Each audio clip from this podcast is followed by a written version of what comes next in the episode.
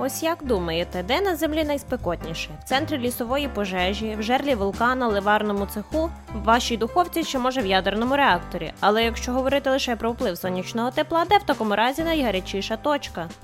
Хтось скаже долина смерті і не буде далеким від істини. 56,7 градусів Цельсія таку температуру було зафіксовано близько 100 років тому в Фернес Крік, і згідно з офіційною метеорологічною статистикою залишається непобитим рекордом. Проте метеостанції вимірюють температуру повітря в тіні на висоті півтора метра над землею.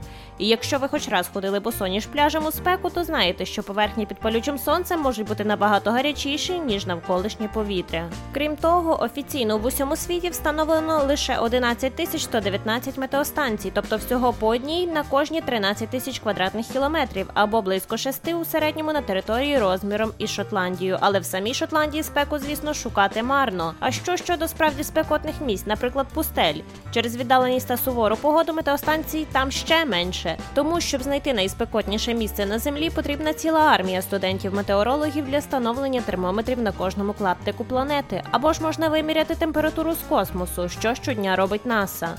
На науково-дослідних супутниках Тера та Аква встановлені спектрорадіометри. Вони реєструють інфрачервоне випромінювання, тобто тепло від поверхні землі. Звичайно, розширення залишає бажати кращого. Супутники вимірюють температуру у середньому на кожному квадратному кілометрі земної кулі, але це все одно в 13 тисяч разів краще за метеостанцію.